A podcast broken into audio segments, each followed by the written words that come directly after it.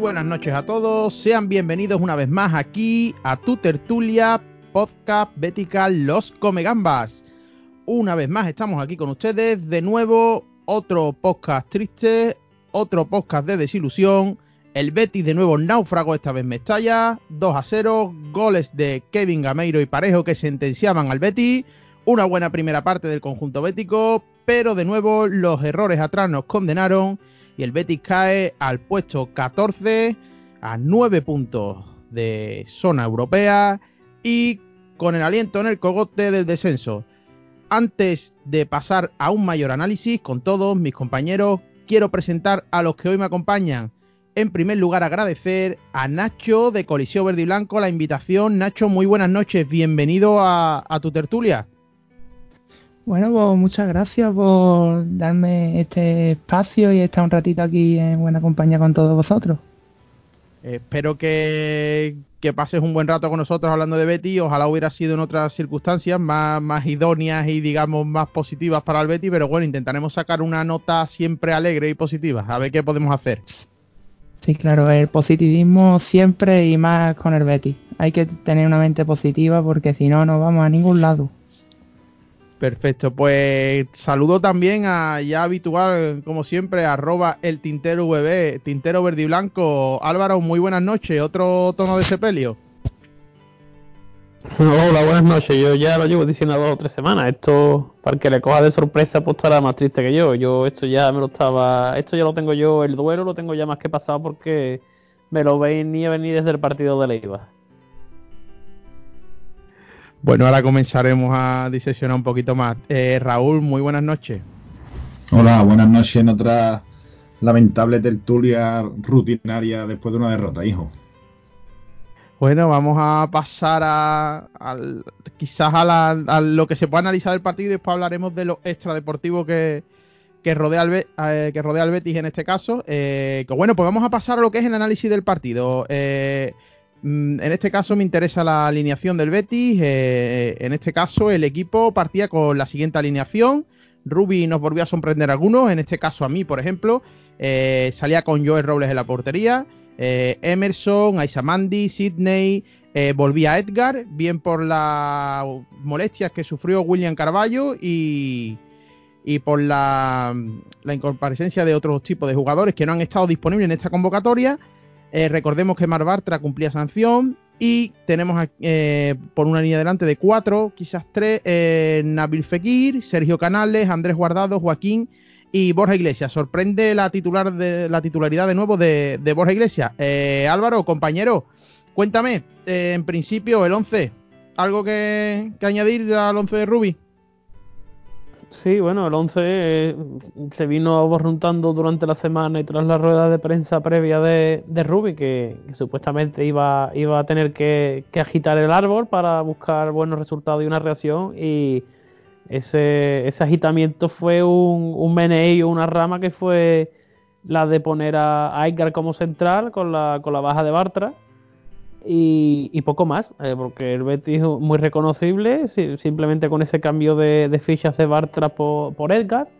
Eh, se demostró y quedó claro que, es incomprensible porque Rubi no, no, cuenta con el chaval. Eh, ya se vio antes de antes de, los goles que sinceramente no el chaval ahí tuvo poco que tuvo poco que ver en, los goles de, del Valencia y se vio que Edgar con Edgar en el campo en tareas defensivas se, se, incrusta, entre los centrales y, en salida de balón adelanta esa posesión y ocupa lo que es el centro del campo en ese tan, tan protagonista esta, esta temporada de, de pivote de pivote en el centro del campo. Eh, sinceramente, el resto de jugadores, pues, tres cuartos de los mismos. Emerson y Alex Moreno, medio bien en ataque y cortitos en defensa. Eh, lo de la portería es mención aparte. Lo de la portería, yo creo que de cara a la temporada que viene tiene que haber una, operación renove, eh, tanto con la salida o suplencia de, Joel y la sesión forzosa de, Dani Martín para que el chaval vaya cogiendo minutos. Eh, a partir de ahí, Guardado hizo su, partido, eh, Nabil Fekir y, Canales demostraron que, están a otro nivel Y de nuevo la delantera, la otra, la otra piedra, piedra en el camino de Rubi, el otro empeño que nadie entiende de seguir empeñándose en poner a, Borja cuando, cuando no está. Eh, Borja demuestra jornada tras jornada que, lo mejor que le puede pasar es que termine la jornada, que se vaya de vacaciones y, y resete. Ya demostró que Loren en un minuto eh, recuperó un balón, creo que fue a Paulista, y provocó una, jugada de peligro en ataque y a los 2-3 minutos de estar en el campo marcó el gol, el gol bético.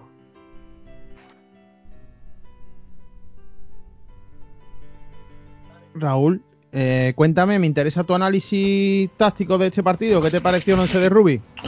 Bueno, mm, digamos 11 porque es lo que se suele hacer habitualmente, ¿no? Pero el Betis desde el minuto 1, en vez de 11, estaba jugando con 10, tío. Yo, mira que yo defendí aquí a, Borja, que yo creía que, que los delanteros van por racha, que le iba a llegar, pero es que es que prácticamente no está haciendo nada bien, tío. Y, y es algo que lastra mucho al equipo y que para mí, mm, que lo veo desde fuera, porque siempre los entresijos de un vestuario y demás, ¿no? Pero yo veo que Loren sale y Loren es que en media ocasión te hace un gol. Es que el gol del otro día se lo fabrica él solo.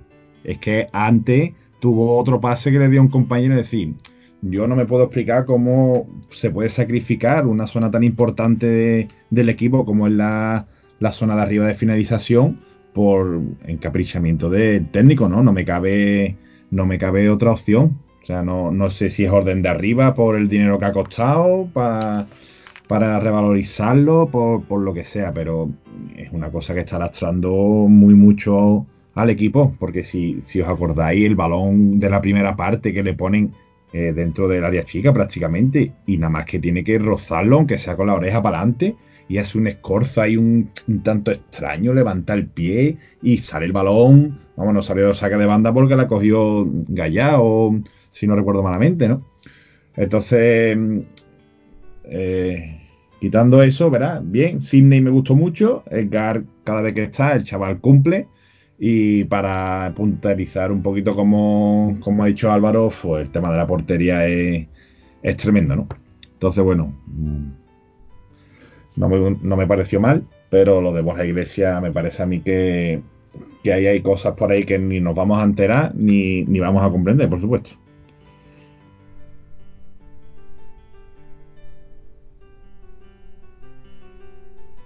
Nacho, eh, tu bautizo, cuéntame qué te pareció el 11 de Ruby eh, y la disposición táctica del equipo. Si ves que, que hay alguna novedad, ¿estás de acuerdo con la titularidad en este caso de, Borja? ¿Te sorprende? Cuéntame.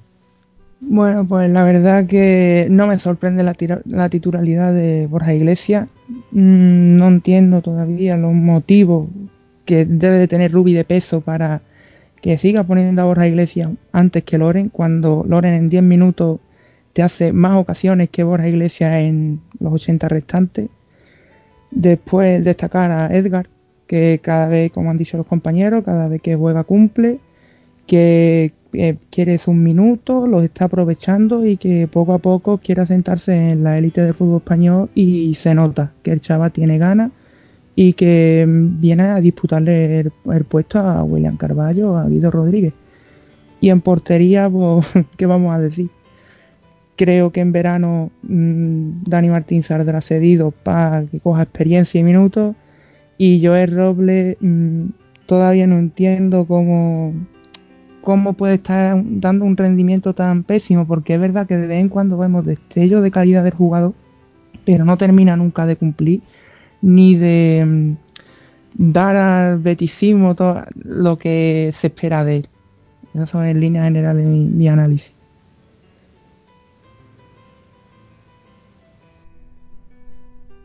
Tintero, me interesa un artículo de tu blog que escribiste, eh, los tres pecados de Rubio, los tres errores de Rubi en este caso. Eh, ¿Crees que uno de ellos fundamental es haber quitado a, Edgar, no? Supongo, ¿no?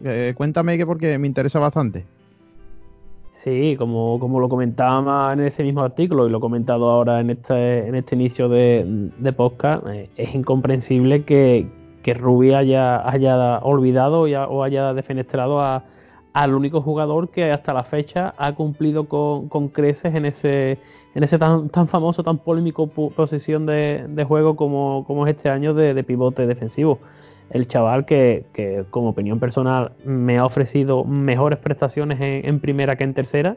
Tercera quizá con menos espacio, rivales más aguerridos, se ve un poco más, un poco más solicitado, un poco más exigido. En primera el chaval ha cumplido con creces, es el que, es el que, el, que actúa de, eslabón entre la línea defensiva y la línea de creación. Eh, abarca muchísimo terreno de juego y era, era, el único jugador que daba equilibrio a esa zona del campo y que actuaba de, muro para, para frenar los ataques rivales y como balón de, salida, como, como, muro de salida para, para, empezar lo que es el movimiento del balón en los pies de Canales, Aleñado o Fekir. Es incomprensible como no sé, yo solo entiendo que Rubi lo, culpe de, un error que no fue como tal suyo, de ese, de ese penalti ante, ante Leibar a, Takashi Nui, que fue para mí, para mi entender, error completamente de George Robles que no, que no le puede dar un balón a, un chaval, ¿no? Y a un chaval, a cualquier jugador no le puede dar un balón comprometido de espaldas al juego porque te expones a, lo que pasó ante ese partido. La verdad es que yo creo, y también por lo que voy leyendo por redes sociales y escuchando en programas, eh, nadie entiende la, suplencia o la poca continuidad que se le ha dado a Edgar desde ese empate en Ipurúa.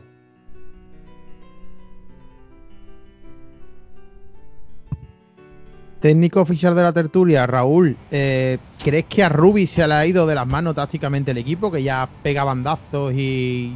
Eh, ¿Tiene reconversión esto o esta ya segunda racha tan negativa? Recordemos, una victoria en 10 partidos, en 10 jornadas que tiene al bueno, ya yo temiendo, yo temiendo porque nos quedemos en primera, lo digo sinceramente, usted siempre me dice negativo, pero es que todo lo que estoy diciendo este año se está cumpliendo. Decía del primer, los 10 primeros partidos, ¿te acuerdas? Te decía que yo, Borja Iglesias, no le veo yo eso de 28 kilos, ¿eh? Es que no se lo veo por ningún lado, ¿eh? Es que no se lo veo. Mm. Y ojo, ¿eh? Que no me gusta llevar la razón en estos casos, ¿eh? ¿Qué crees? ¿Se le ha ido a Rubi de las manos ya al equipo del todo, Raúl? Tío, pues mm, fíjate que ahí, mm, mira que yo soy crítico con Rubien, pero tengo un poco, digamos, eh, sentimientos encontrados, porque mm, yo vi el partido del Valencia, ¿no? Todos lo pudimos ver, y, y realmente en el cómputo global del partido, el 2 a 0, o sea, es súper injusto, ¿no? Quizás los últimos 15 minutos por ahí, que ya después del gol de Parejos, vale, sí, el equipo desconectó, pero los primeros 60 minutos yo vi al equipo bien, tío, yo vi al equipo Mm, fíjate, con actitud de ganar el partido, que había otros encuentros, ¿no? Que aquí hemos comentado que hay que ver la actitud de los jugadores, porque es que no corren, porque es que el escudo, que se están arrastrando fuera de casa, ¿no? Que sobre todo es la laguna que tenemos este año. Pero yo vi al equipo bien, tío. De hecho, mm, no es normal algo que falló Fekir que, lanzó al larguero, ¿no? El Betis tuvo dos o tres ocasiones, eh, tenía el partido controlado, el Valencia mm, no llegaba, vamos, y eso lo puede decir Pedro si se incorpora ahora que, estuvo allí en el estadio. Eh, Mestalla era un cementerio porque estaban viendo que el partido a ellos se les iba de las manos. Pero claro, ahora luego analizo, como tú dices, tácticamente al equipo, jornada tras jornada, y, va pegando unos cambios de, digamos, de buscar soluciones ya desesperadas, de decir, bueno, mm, esto no me sale, como yo quiero no me sale, voy a intentar poner este aquí, aunque no sea su sitio, vamos a mover un poquito aquí. Y, pues sea por H, por B, entre los algunos que dicen que la culpa es de los árbitros, que yo no he hecho la culpa a los árbitros, pero bueno, sus dos, tres, cinco puntitos sí que nos influyen, ¿no? Y demás, pues yo creo que Rubi ya está desesperado, porque además ya sabe que la gente no, está con él, que, ya se ha cantado, se ha pedido su dimisión en el estadio, y está intentando la desesperar, pues intentar reconvertir de alguna manera al equipo, ¿no? Pero no hay manera, tío, no hay manera. Ni cuando nos merecemos, ni cuando no nos merecemos, ni, ni de una manera, ni, ni de otra. Entonces, bueno, vamos a esperar a ver estas dos semanas. Como tú dices, yo no soy tan pesimista, yo no, no pienso en ningún momento que el Betis vaya a tener opciones de descender, mm, porque una vez que pasen estos dos partidos, pues el calendario no es tan malo. Y estoy mirando aquí la clasificación ahora mismo, y el Mallorca juega en el campo de Leibar y el Eibar se está jugando la vida porque tiene 27 puntos. Entonces, contamos todos con que lo normal es que el Madrid nos gane aquí y yo creo que mantendremos la distancia 8 y que no, en ese sentido, yo no creo que haya problema. Eh, Nacho, te hago una pregunta y me refiero a tu medio, a Coliseo Verde y Blanco, que sacó una información que eh, creo que venía a decir, corrígeme si me equivoco, por favor, eh, que a Rubi lo ha mantenido en el banquillo la derrota del Mallorca con el Getafe. No sé si es así. Y te pregunto por otro lado, la segunda, ¿crees que la figura de Rubi está más que amortizada en el Betis? Eh, a la primera pregunta, mm, sí, es así. Mm, incluso Alexis Trujillo creo que lo ha dicho esta mañana en la entrevista que ha tenido en la radio, que habían seguido de cerca el partido del Getafe. Y por lo que sabemos, si el Mallorca llega a ganarle al equipo de Bordalás, Rubi mm, podría haberse marchado perfectamente de Real Betis Balompié los resultados no acompañan, la afición no, está con el entrenador, ya han mostrado su descontento en el Villamarín. Y, y yo creo que, sí, como se titulaba el artículo, el Getafe salva Rubi. Y a la segunda pregunta, yo creo que todo el mundo esperaba un poquito más de Rubi. Es verdad que se han dado muchos condicionantes para que el entrenador a lo mejor no esté 100% cómodo con la plantilla, la afición, ya sea por los árbitros o la directiva. Pero bueno, yo creo que ha cumplido, digamos, un ciclo que en verano se tomarán decisiones y poco más. Que yo solo espero que intente acabar la temporada con el equipo de la mejor manera posible que nos salvemos y que si es posible que en la última jornada no estemos mirando la zona de la clasificación, pues mucho mejor. Bueno, pues pasando del partido ya lo que es el, no creo que tenga mucho más análisis, otra nueva derrota, eh, situación actual en el Betis, eh, de momento, por lo que se sabe, inactividad, eh, inactividad me refiero a los señores dirigentes del Betis, eh, no se toman medidas contra Rubi y parece ser que el termómetro eh, puede ser el próximo partido en casa contra el Madrid. Y hoy ha estado el responsable director deportivo del Betis, Alessi, en la jugada de Sevilla de Canal Sur y nuestro compañero Tintero puede informarnos más acerca de, sus declaraciones, de lo que ha contado, porque él como siempre eh, transcribe todas las todas las intervenciones de, personajes del Betis, jugadores, ya sean directivos en la radio a través de su cuenta de Twitter. Pues, por favor, seguidlo porque es de, información muy válida para el Bético. Eh, Álvaro, cuéntame, destácame que algo, algo fuera de lo común, algo que ha resonado. Eh, sí, hombre, sinceramente yo, yo vaticinaba antes de, que empezara la, lo que es la entrevista en sí, que Ruby, que, perdón, que Alexis no, no se iba a salir del tiesto. Un, seguidor me decía, hombre, es que es normal que no vaya a coger la, la AK-47. Pero, sin embargo, me, ha sorprendido bastante porque si dentro de lo normal, de lo que se podría esperar de que, un trabajador del club dijera, un trabajador del club no te va a montar taco y te va, y te va a dar más lío en, en la radio y tal y como están las aguas en el Villamarín, pero sí es cierto que ha dejado ciertos titulares a mi entender, eh, ha sido muy correcto, que ha dicho lo, que todo el mundo esperábamos, que, están preocupados, que la situación no, es la que, no es la que se esperaba. Eh, pero sí, por ejemplo, ha dejado entrever, no lo ha dicho claramente, sí también he de decir que, es admirable la, entrevista que le han hecho los, los, compañeros o los periodistas de, Canal Sur, que le han preguntado de todo, no, no se han escondido, yo, yo esperaba una entrevista un poco más liviana, una entrevista más así en plan, en plan compadre, y la verdad es que le han preguntado de todo y, por ejemplo, Tomás Fury le ha, le ha dado fuerte cuando le ha dicho que, él ve que los jugadores del Betis, además le ha dicho eh, algo que, muchos pensamos y muchos compartimos, que, los jugadores del Betis están acomodados, que no, no sienten la, la, exigencia por parte del club y que eso los hace dejarse llevar entre otras cosas, pues obviamente ha dicho que, desde el club se está preocupado y ocupado en la situación, que no, que no se esperaban estar así, que la plantilla del Betis no está conformada para, para estar en ese puesto decimocuarto de la clasificación. Ha comentado que, el vestuario está contrariado y cabizbajo.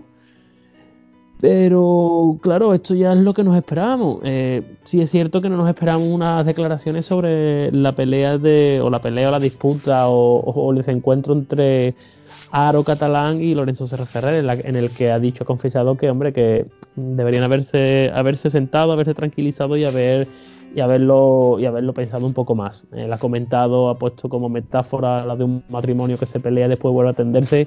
Yo, sinceramente, por lo vivido y por lo que sé, a día de hoy Serra Ferrer no volvería al Betis, ni Aro y Catalán eh, querrían contar con, con, Serra Ferrer, ya no por lo que pasó eh, a finales de, la pasada temporada o a principios de, esta, sino por acontecimientos que han ido sucediendo a lo largo de esta temporada, como la alineación de, de Serra Ferrer con, con Caro, con Caro Ledesma y situaciones como la de la, de la visita al palco del mismo Caro Ledesma de, de Lorenzo Serra Ferrer.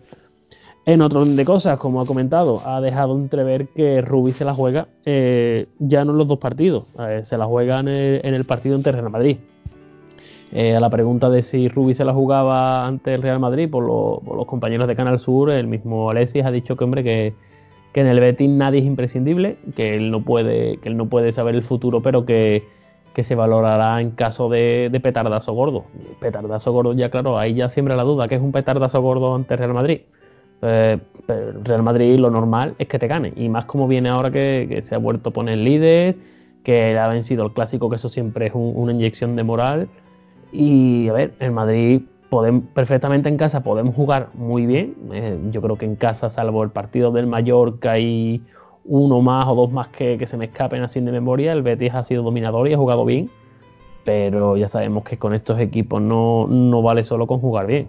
Se tienen que alinear el jugar bien el marcar, marcar goles, que el Betty eh, es uno de los, de los estos pendientes, que es marcar, no fallar tanto y que le marquen poco. Y no olvidemos que también está ahí el estamento virtual, que como decía Raúl, no es excusa, pero sí es verdad que cada vez que nos pueden atizar nos, dan, nos dan fuerte. Así que yo he entendido y sobreentendido eh, a través de la, de la rueda de la entrevista, perdón, de Alessi, es que Rubí se la juega este fin de semana. Eh, si ya el entrenador en la rueda de prensa previa al partido de, de Mestalla de la semana pasada es la primera vez que yo he visto a Rubí con, cara de sepelio eh, en, una, en una rueda de prensa previa, la rueda de prensa de este fin de semana, que siendo el partido del domingo, me imagino que será el sábado, eso va a ser de, de velatorio, de velatorio. Eh, sí, es verdad que también Alessi ha hablado de que, y esto demuestra que, desde el club están pendientes de redes sociales y de prensa, cosa que es normal, eh, ha hablado de que el Betis nunca está en un estado de inacción, sino que diariamente están preocupados y ocupados en, buscar soluciones y trabajar. Además de esto, Alessi ha reconocido que, como muchos béticos, ya está pendiente, el domingo estuvo pendiente de ese, de ese mayor cajetafe. Es que no tiene vuelta de hoja. Ya tenemos que ser realistas, tenemos que ser objetivos y tenemos que dejar de ilusionarnos con mundos de yuppies de, ir a Europa. Ahora mismo el Betis lo que tiene que estar es pendiente de los de abajo, de sacar, yo creo que no va a hacer falta unos 42 puntos, yo creo que con 36, 38 puntos al ritmo de puntuación que llevan los de abajo, yo creo que este año con 36, 38 puntos se va, se va a estar salvado. Y también me gustaría resaltar eh, una pequeña aclaración que ha hecho Alessi sobre la formación de la comisión, de la famosa comisión deportiva. Mm, literalmente ha dicho que la comisión deportiva está formada por Aro y Catalán y que él con Federico Martínez Feria participan. O sea, a mí me da a entender que ahí los que toman las decisiones son Ángel Aro y Catalán. Y después eh, Alexis y Martínez Feria actúan como, como consejeros como, o como asesores de esta comisión deportiva. Eh, Nacho, no sé si has escuchado la, entrevista que también nos ha resumido el compañero Tintero. Eh, si tienes algo que destacar de las palabras de hoy ha sido o esta semana el representante bético que ha salido a dar explicaciones. Pues la verdad que no he podido seguir la, la entrevista, pero sí he estado leyendo las transcripciones que ha ido subiendo nuestro amigo Álvaro a su cuenta de Twitter. Y en líneas generales, pues lo que ha comentado era lo que se esperaba. A Alessi ha, cumplido y mira que la han intentado buscar, por así decirlo, los, propios periodistas, pero ha sido correcto y a mí, por ejemplo, me ha dado la impresión de que, de que es un hombre de fútbol que le duele el Betty y creo que por él no se debe de dudar en ningún momento si quiere el bien económico o el bien de Real Betis Balompié. Eso es como una de las ideas principales que me quedo. Pues bueno, Raúl, voy a la guerra contigo y después Tintero entrará también. Eh, me parece muy significativo, compañero, eh, lo que ha comentado de cómo está estructurada la comisión deportiva nueva, ¿no? Está que ha dado tanto que hablar por la salida de Serra, ¿no? En este caso, la dejarlo ir o cesarlo, para mi gusto, bueno, para mi gusto no, por las informaciones que han salido, para mí es un cese. A una persona que le rebaja el sueldo dos tercios y le quitas el protagonismo en las decisiones, es para mí cesarlo.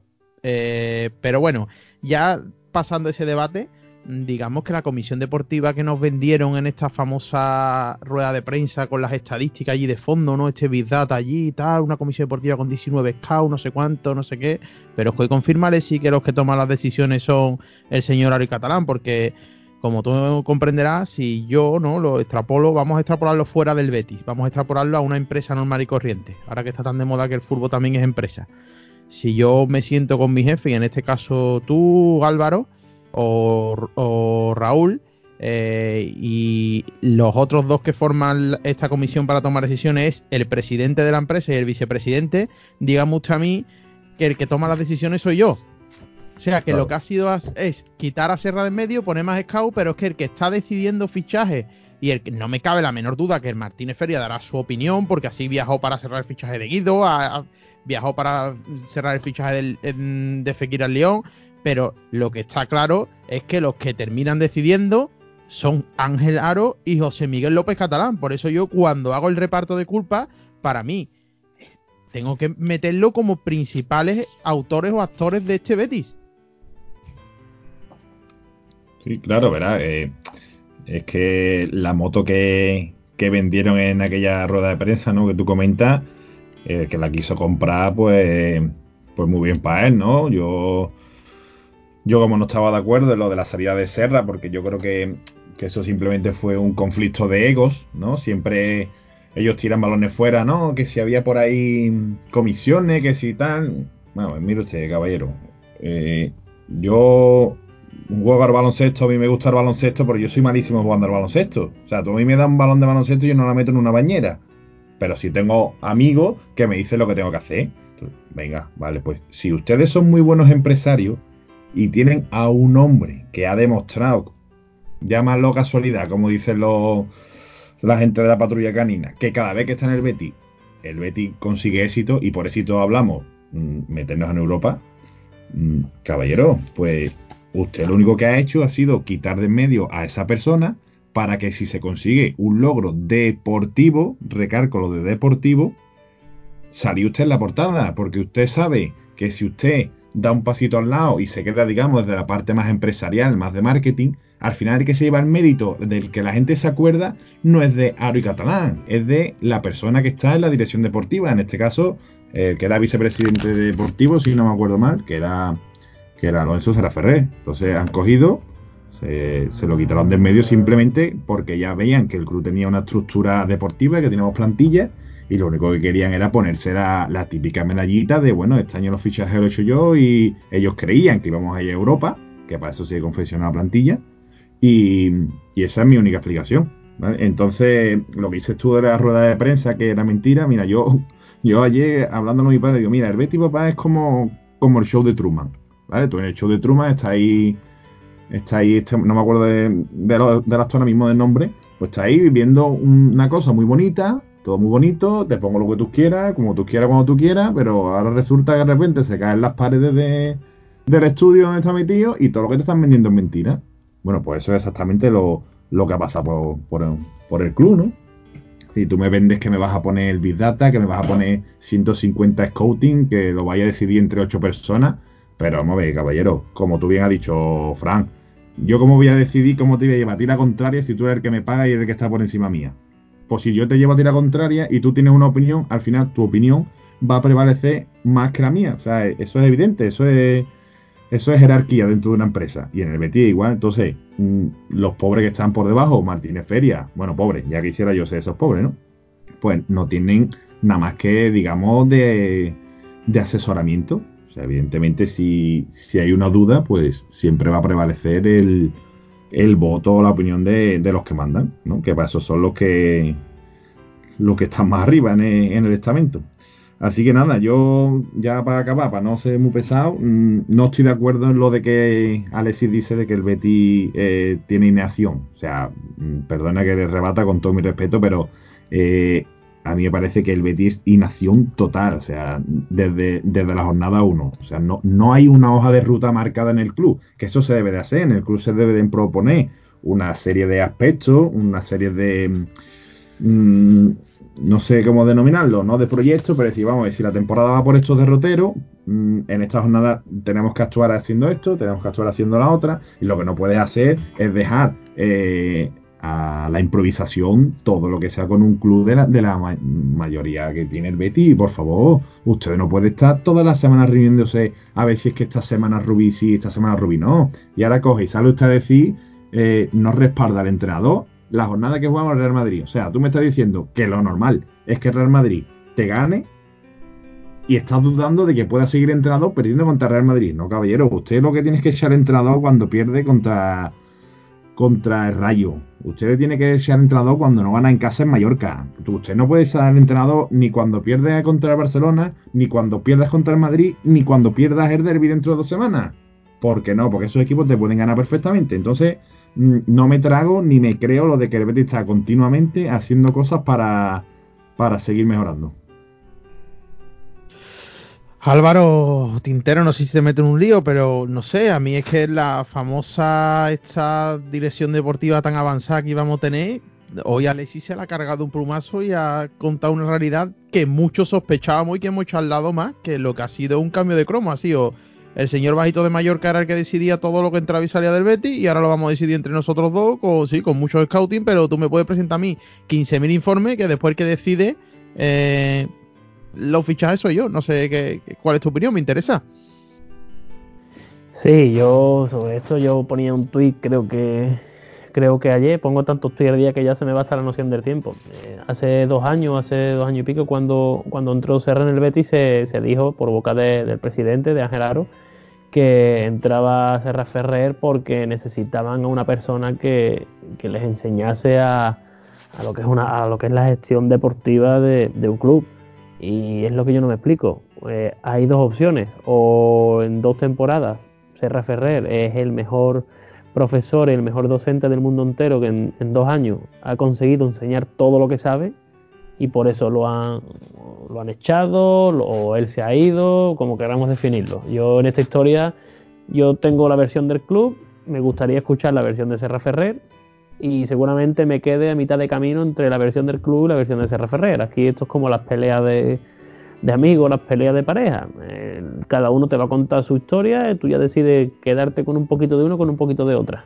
Pero sí es cierto que o bien Serra ha enseñado muy bien o bien se han visto que ahí el protagonista era Serra. Sí es cierto que es verdad que, el club quería modernizar lo que es todas las áreas y dentro de esas áreas estaba la dirección deportiva. Y Serra mm, lo más tecnológico que usa creo que es el microondas. Serrano es de, de WhatsApp, ni de ordenadores, ni de Big Data, ni de programas informáticos. Y si es cierto que el Betis lo que se le ofreció era seguir en el mismo cargo. Eh, el Betis tiene un equipo de scouting que trabajan con Big Data, con vídeos, con ordenador, con programas informáticos. El, el, equipo de scouting iba a realizar lo que es la selección y el seguimiento de jugadores. Tienen cada eh, cada scouting, cada scout eh, tiene una liga o una zona geográfica asignada. Se hace un seguimiento de X jugadores y con esos jugadores son los que se proponen a la comisión deportiva. Eh, sí sé también que dentro de esa comisión deportiva, mm, Alessi, sinceramente, mm, yo creo que está ahí como de, negociador, no, no, no, lo sé. Sí sé que Martínez Feria lo que se ocupa es de lo que es ya una vez que el fichaje está, está en el último tramo, lo que se ocupa es de, cerrar contratos y más el, tema legal y, contractual. Eh, lo que pienso, y yo creo que lo piensa todo el mundo, y lo vuelvo a decir, lo he dicho ya cinco mil veces, a mí Aro y Catalán me parecen unos grandes gestores empresariales y económicos, pero no me parecen unos gestores deportivos. El Betis necesita, y ya y cada vez son más las voces que lo dicen y que lo piensan. Y es verdad que hace tiempo todo el mundo quería la vuelta de ese Eh, ya la gente lo que quiere es un hombre que sepa gestionar y dirigir un equipo de fútbol.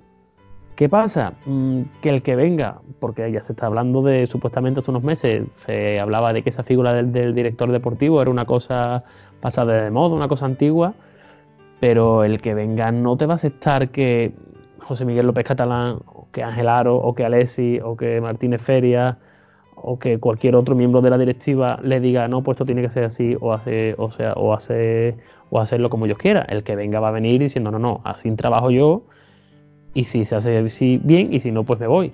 La gente ya no quiere hacerla. La gente lo que quiere es una persona que sepa de fútbol.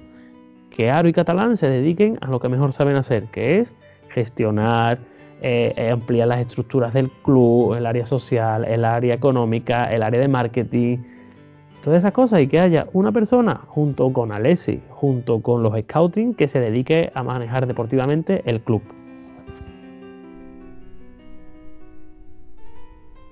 Nacho, eh, cuéntame si tienes alguna opinión al respecto, si no pasamos al siguiente punto eh, sobre este tema de la comisión deportiva. Sí, bueno, yo más o menos subrayo las palabras de, Álvaro.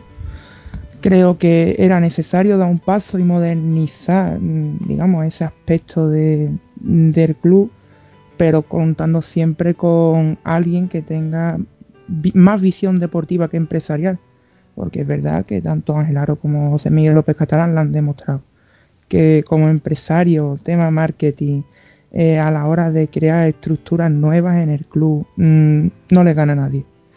Pero ha sido irse ese pilar fundamental que mm, tenía esa sangre más deportiva que empresaria y se ha notado mucho la falta. Y ya no es que lo, note el propio club, por así decirlo, solo jugadores y técnicos, sin el nivel de la afición. Yo soy abonado, estoy en la grada de animación. Es, que mis compañeros empiezan a cantar Lorenzo Ferré, Lorenzo Ferré y el estadio se nos viene, se nos echa encima. O incluso dentro de la propia grada hay crispación. Mm, entonces, creo que se debe de buscar una figura que ayude a Lessi y a Martínez Feria, por supuesto, en el tema deportivo y que dé ese equilibrio entre lo deportivo y lo empresarial que a día de hoy le, hace falta al club. Pues mira que no le he pasado ni el guion a Nacho, pero es que me acaba de, introducir el siguiente punto que tenía aquí. Eh, tema cánticos, el último partido en casa. Eh, me sorprendieron los pitos ante el cántico Lorenzo Serra Ferrer. No sé si esos pitos es porque no están de acuerdo por división o por algo, o no creo que nadie en su sano juicio tenga algo en contra de Lorenzo Serra Ferrer, que es el último entrenador que nos ha llegado a tocar plata.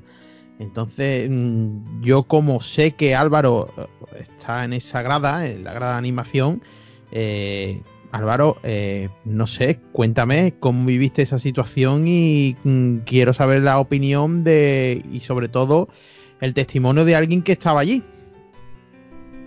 Sí, de hecho se da la curiosidad de que Nacho y yo estamos separados apenas por unos 10 asientos. Él está más en la zona del centro, yo estoy en la zona de, la esquina con preferencia. Y sí, desde, el primer momento, vamos a ver, eh, la de animación eh, sobre todo lo, que es el, núcleo conformado por soportes y por, y por otros grupos que, forman esa grada.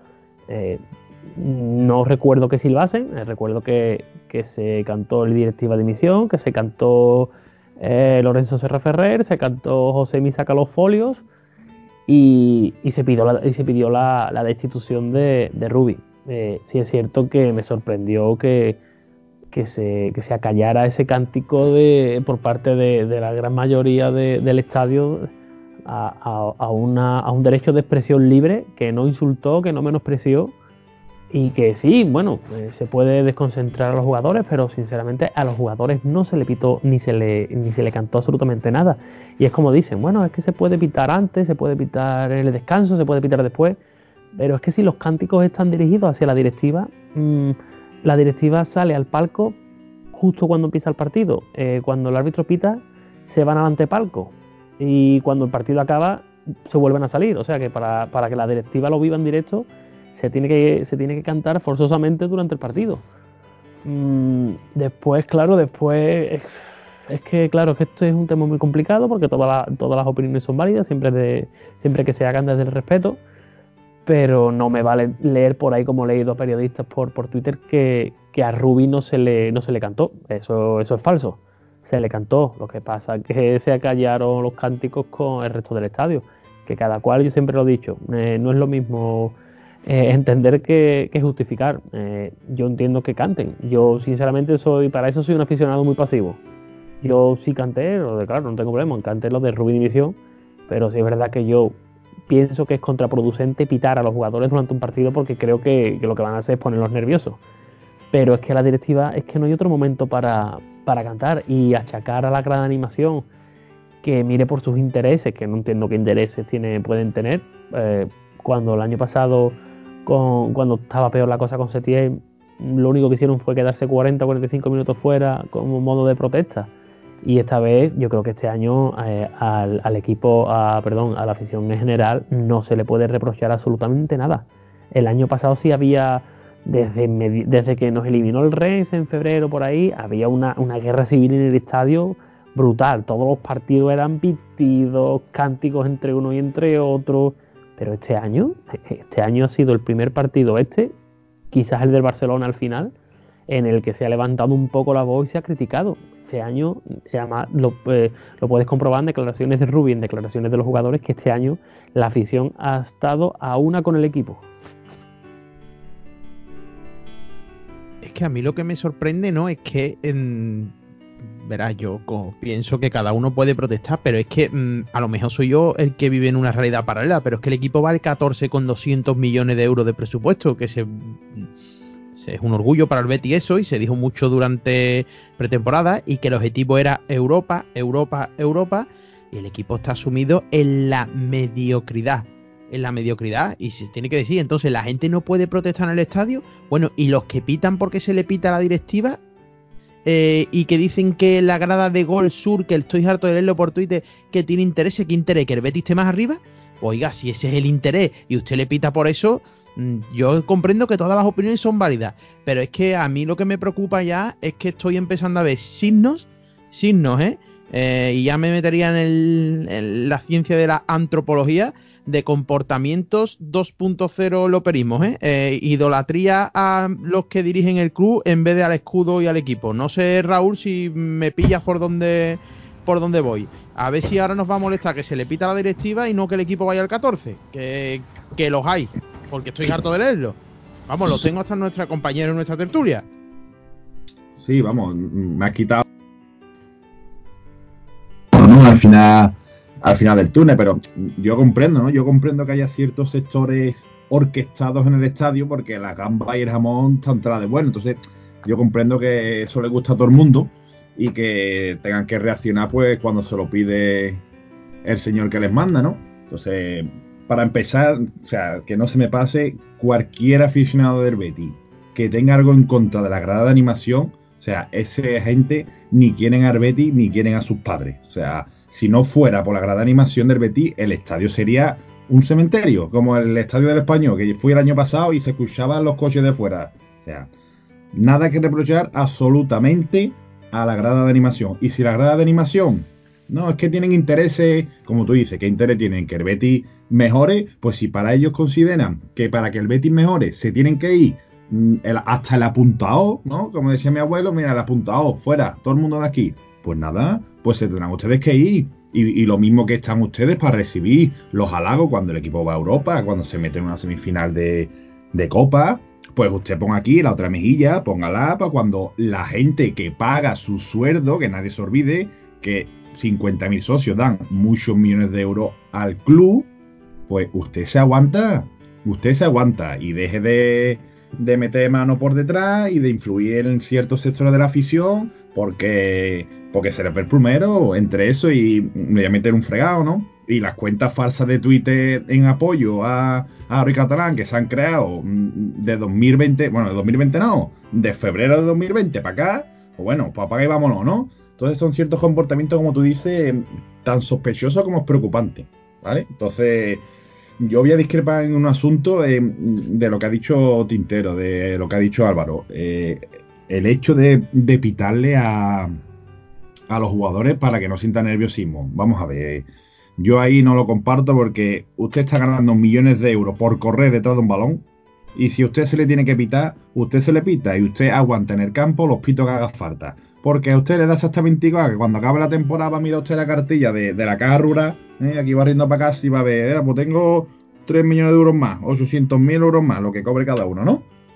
Venga, por favor, ¿me va a decir usted que se pone usted nervioso porque le piten gente? Venga, hombre, por favor. Mira, con todo mi respeto, porque al final siempre acabo metiendo a los vecinos aquí, mira que no me gusta. El otro día en Sevilla, en UEFA, en el minuto 60 iba 0-0 y estaba clasificado y la grada estaba en pie, pero pitando, vamos, como si no hubiera un mañana. El otro día ganan con los Asuna, minuto, 3, eh, minuto 94, acabar partido con el equipo tercero, señores.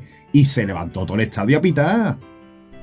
¿Dónde está el problema de eso? Pues nada, pues el problema es que, que nosotros nos creemos que, el club va a salir solito a flote, ¿eh? que la libertad de expresión, pues que durante tanto tiempo se anheló en el Betty, vuelve hasta otra vez en contradicho. Y, y nada, cada uno que siga remando para donde quiera, pero mm, yo defiendo y defenderé siempre a los soportes, vamos, a los soportes, a la grada de animación. No quiero especificar porque no sé, la verdad es que no sé ni cuántos grupos hay ahí metidos. Pero por favor, a la afición del Betis que no se le critique, sobre todo a los que animan, porque si no fuera por ello, vamos, eh, estaríamos por debajo del español.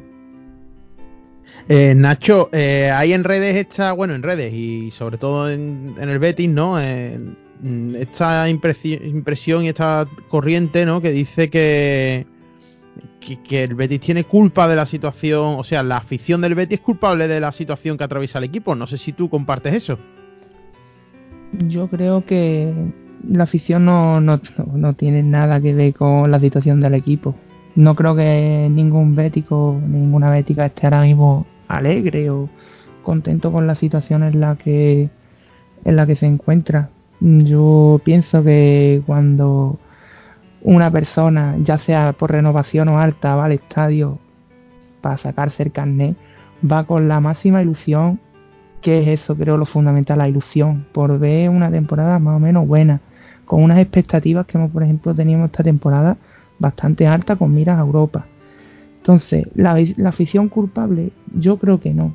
Los que dicen eso supongo que serán por porque creen que no la afición no, es, no exige demasiado o no sé, porque no, no aprieta cuando debe apretar para ello. Porque yo estoy de acuerdo de que cuando el equipo está jugando. No se debe de, pitar a los jugadores en cierta medida, porque es verdad que cobran muchos millones y demás. Yo tengo la opinión, esa es la opinión de Raúl, totalmente respetable.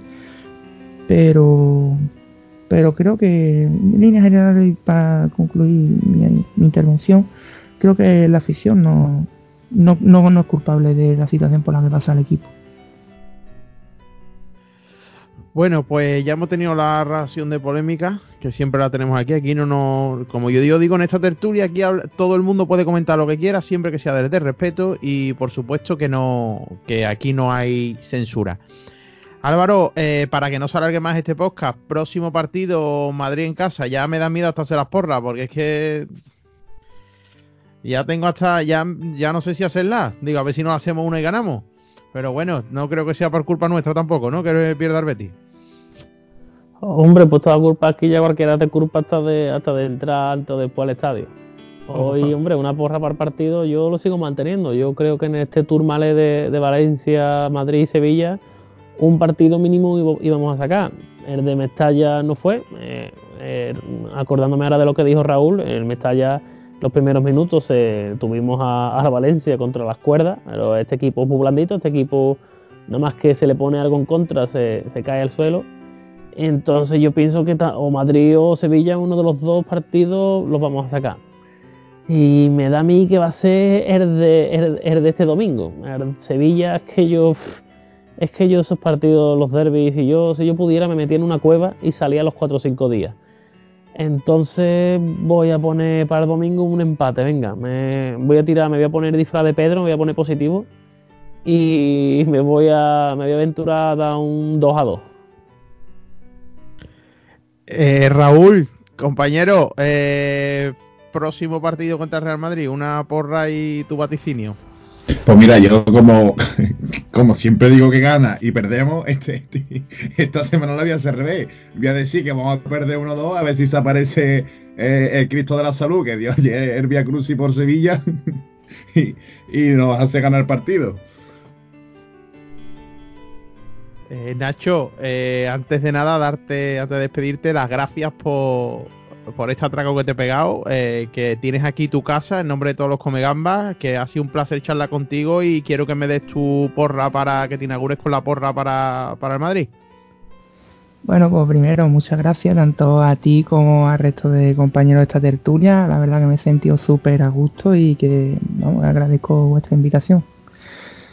En cuanto a resultados, yo soy una persona muy optimista y yo confío en el que la situación se tiene que revertir y si es contra el Real Madrid, pues mucho mejor. Yo, yo he puesto por el 0-1 y como veo que ya está acabando esta tertulia, quiero decir que como hay buena relación entre Coliseo Verde y Blanco y la tertulia Los Come Gamba, en primicia que mañana Coliseo Verde y Blanco tiene preparada una noticia que va a dar mucho que hablar en el beticismo y que afecta al futuro más inmediato de, Real Betis Balompié. Ahí os lo dejo y mañana lo descubriréis. Bueno, bueno, eh, primicia para los Comegamba. Aquí lo llamamos Nacho Exclugamba. En este caso, Exclugamba de Coliseo Verde y Blanco. Noticia muy referente a la futura, ¿no? Mm, al futuro inmediato del Betis, ¿no? Parece ser, ¿no? Sí, eh, es así, vaya. Mm, ya mañana leeréis la noticia con más tranquilidad, veréis algunos detalles. Pero para la gente que nos siga más habitualmente tiene relación con un artículo que ya sacamos en su día y que el tiempo nos ha dado la razón. Yo creo que con eso lo he dicho todo, ya sobre por dónde van caminados. Ah, pues entonces ya ta, también sé yo por dónde va. Pero bueno, vamos a dejar que mañana lo descubran lo, los lectores de Coliseo Verde y Blanco. No os perdáis Coliseo Verde y Blanco mañana, ¿eh? Atento a las redes, señores, que como siempre nos traen noticias y de las buenas que se, que se confirman, ¿eh? Que después algunos rajan mucho, pero que después hay que bajar, como se dice vulgarmente, al pilón, ¿eh? Que llevan fuentes Cuidado. buenas. Cuidado ahí, ¿eh? Cuidado que después hay que agacharse y hay que pasar a todo el mundo por el arco. Exacto. Es, señores, eh, muy buenas noches. Eh, Tintero, compañero, eh, gracias por estar una vez aquí más con nosotros. Nada, muchas gracias a, a vosotros y ahí os dejo eh, el avance de, de Nacho, que bien lo sabe bien, que hombre, que esta vez cuando salga mañana la noticia de, de Coliseo que, que se esperen a dar, a dar palitos, hombre, que se esperen que, que los palitos se lo han tenido que guardar y lo mismo también se tienen que guardar estos palitos si nos empiezan a meter mañana. Claro, claro, después pasa lo que pasa, que se, se tira uno a la piscina y a lo mejor no hay agua. Sí, Así vaya, eh, lo que en las redes sociales es muy fácil hablar, pero después a la hora de decir me he equivocado, ya ahí no se es tan valiente.